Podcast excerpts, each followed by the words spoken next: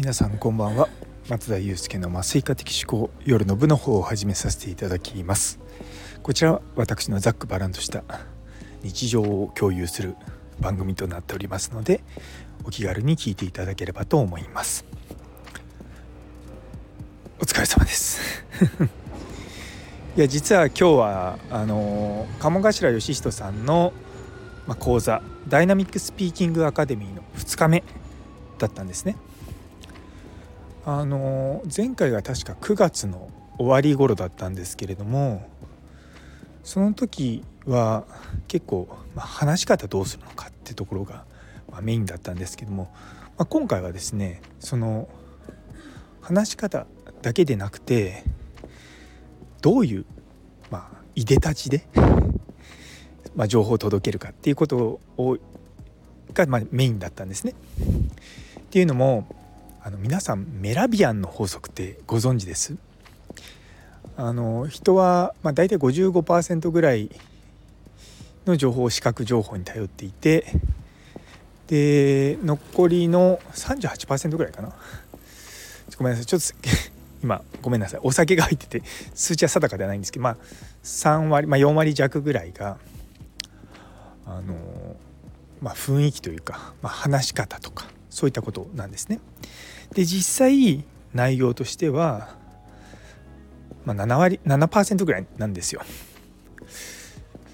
なんでついつい、まあ、私もそうですし今までもそうだったんですけれどもこう、まあ、講演をしたりとか、まあ、講義をしたりとか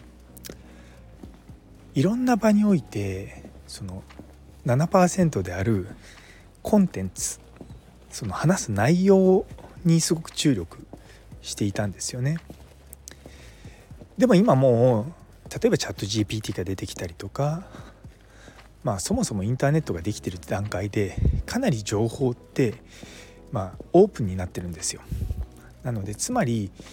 何か情報を持ってるっていうところで価値がだんだんだんだん低くなってるんですね。とはいえとはいえですよ医学まあこと医学に関して言うとまあ私もそうなんですけどやっぱ経験ってすごく大事なんですよ。なのでまだその伝える情報っていうところに価値はあるんですけれどももう私もですね43ぐらいになってきて、まあ、ここからさらに今からじゃあ10倍20倍にこう臨床的な何かが伸びていくかって言われると、まあ、正直言って、まあ、特にまあ麻酔科なのであの外科の先生とは違うところもあって、まあ、難しいだろうなとは思っているんですね。でそういった時に何が本当の意味で大事になってくるのかって思うとやはりこうどう伝えるのかっていうことなんですよね。まあ、それがあの今回この講座を取った私の中での大きなこう課題なんですよ。で実は世の中こうどうやって話をするかとかどういうふうにいいプレゼンをするかっていうのはたくさん実はあるんですね。で例えばそのプレゼンテーションとかだったら、まあ、スライドをどう作るかとかあとはまあ3分で話す時はどういう、まあ、起承転結を使うのかそれとも、まあ、起承結だけでいくのかとか、まあ、本当にいろんなテクニック的なものがあります。でも私が知りたいのは実はそういったところじゃないんですね。そもそもなんでスピーチとか、まあ、講演もそうですし喋るっていうことが大事なのかっていう本質をすごく知りたかったんですよ。でそうなってくるとやはりその話し方の本質っていうこと、まあ、プレゼンテーションの本質にもつながるんですけども相手をどう動かすのか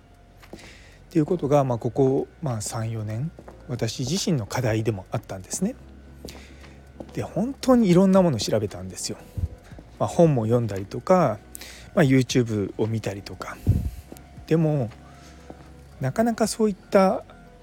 何て言うのかな本質をねつくようなことってのはなかなか 見つけられなかったんですよ。で今回そのダイナミックスピーキングアカデミーっていうのが始まるっていうのを聞いてまあ最初はまあやりたいなと思ったんですけども実は第1回目が6月7月かな？なんかあったんですがそれ その時はですね私の週1の外勤日ともろかぶりだったのでいやさすがにその曜日を毎週休んでやるのはちょっと辛いなと思って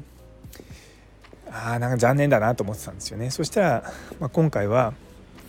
ま、たまたま水曜日で開催されて、まあ、比較的、ま都合がつけやすいと。いうこともあって、まあもちろんね職場の人たちに相談してあのこの曜日とこの曜日とあこの人この人この人ですけどもいいですか？っていう話をしてまあ有給を消化してあの講座を受けに来てんですね。で私自身すごくこうためになったというか